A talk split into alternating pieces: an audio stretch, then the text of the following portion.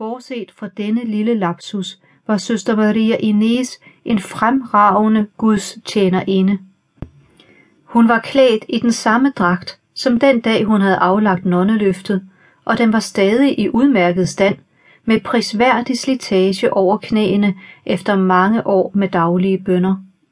Under dragten havde hun en enkel, løs underkjortel, som hverken holdt hende varm om vinteren eller kølig om sommeren, men som beskyttede hendes sjæl mod forfængelighedens fristelser. De bløde lædersåler under skoene gjorde hende i stand til pludselig at komme til syne i et rum, som ud af den blå luft. Det var en evne, der altid overraskede hendes nonner, og fik søster Lucia til at tænke på hende som en skabshelgen med overnaturlige kræfter. Da søster Maria Ines længe havde siddet og kigget på barnet, rev hun sig om sider løs af sine betragtninger og blev igen sig selv. Det første, hun skulle sørge for, var mad.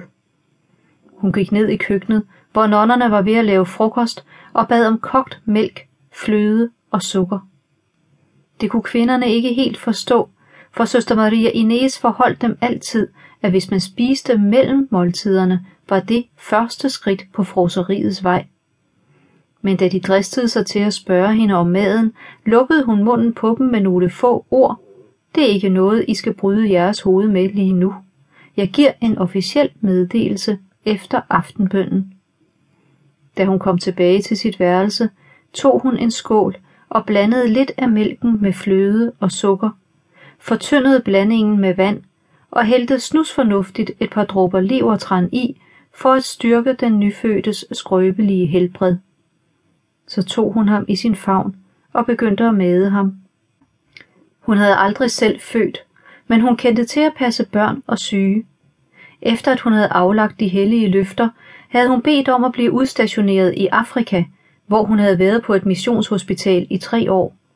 Hun var begyndt som uuddannet sygeplejerske, men i fritiden havde hun studeret lægekunstens principper og var blevet lægernes højre hånd.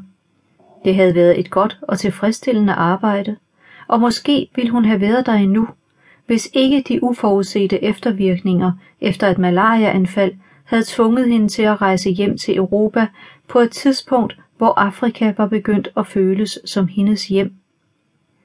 Da hun var færdig med at made barnet, holdt hun ham op mod brystet og klappede ham på ryggen, indtil han bøvsede.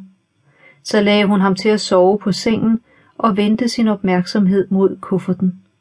Hun undersøgte de gamle låse, som ikke virkede, bæltet, som kufferten var blevet holdt sammen med, underlaget af den slags vat, der kan købes på alle apoteker, hullerne i låget, der var omhyggeligt skåret ud, for barnets liv afhang jo af dem. Men hun fandt ingen løsning på mysteriet. Den, der havde anbragt kufferten for foden af klostertrappen, havde planlagt det omhyggeligt, og søster Maria Ines tænkte eftergivende, at selvom den ukendte måske ikke havde elsket barnet højt nok til at beholde det, lå det i det mindste vedkommende på sinde, at han skulle overleve. Klokken begyndte at ringe, og hun overvejede hurtigt, hvad hun skulle gøre. I alle sine år i klostret havde hun aldrig været fraværende ved bønderne. Hun så et øjeblik på barnet og var sikker på, at han ville blive ved med at sove et stykke tid endnu, og besluttede sig derfor til at gå. Hun sikrede sig, at den smule sollys, der faldt ind gennem vinduet, ikke ville nå ham, og gik stille ud til ikke at vække ham. Da hun åbnede døren, stod hun ansigt til ansigt med søster Beatrice. Nonnen rødmede. Hvad laver du her? spurgte søster Maria Ines. Ikke noget, moder. Jeg...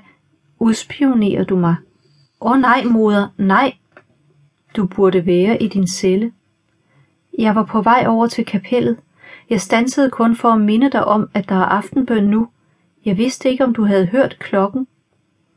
Søster Maria Ines så bebrejdende på hende. Jeg har hørt den, Beatrice, sagde hun. Mine ører er store nok, og jeg behøver virkelig ikke nogen påmindelse. Jeg ved, hvornår der er aftenbøn, og jeg har ikke til hensigt at svigte mine pligter, så længe jeg er i stand til at gå. Hun lukkede forsigtigt døren bag sig. Er der noget i vejen, moder? spurgte nonnen. Der er ingenting i vejen, sagde søster Maria Ines og gik hen mod trappen. Jeg er glad for, at du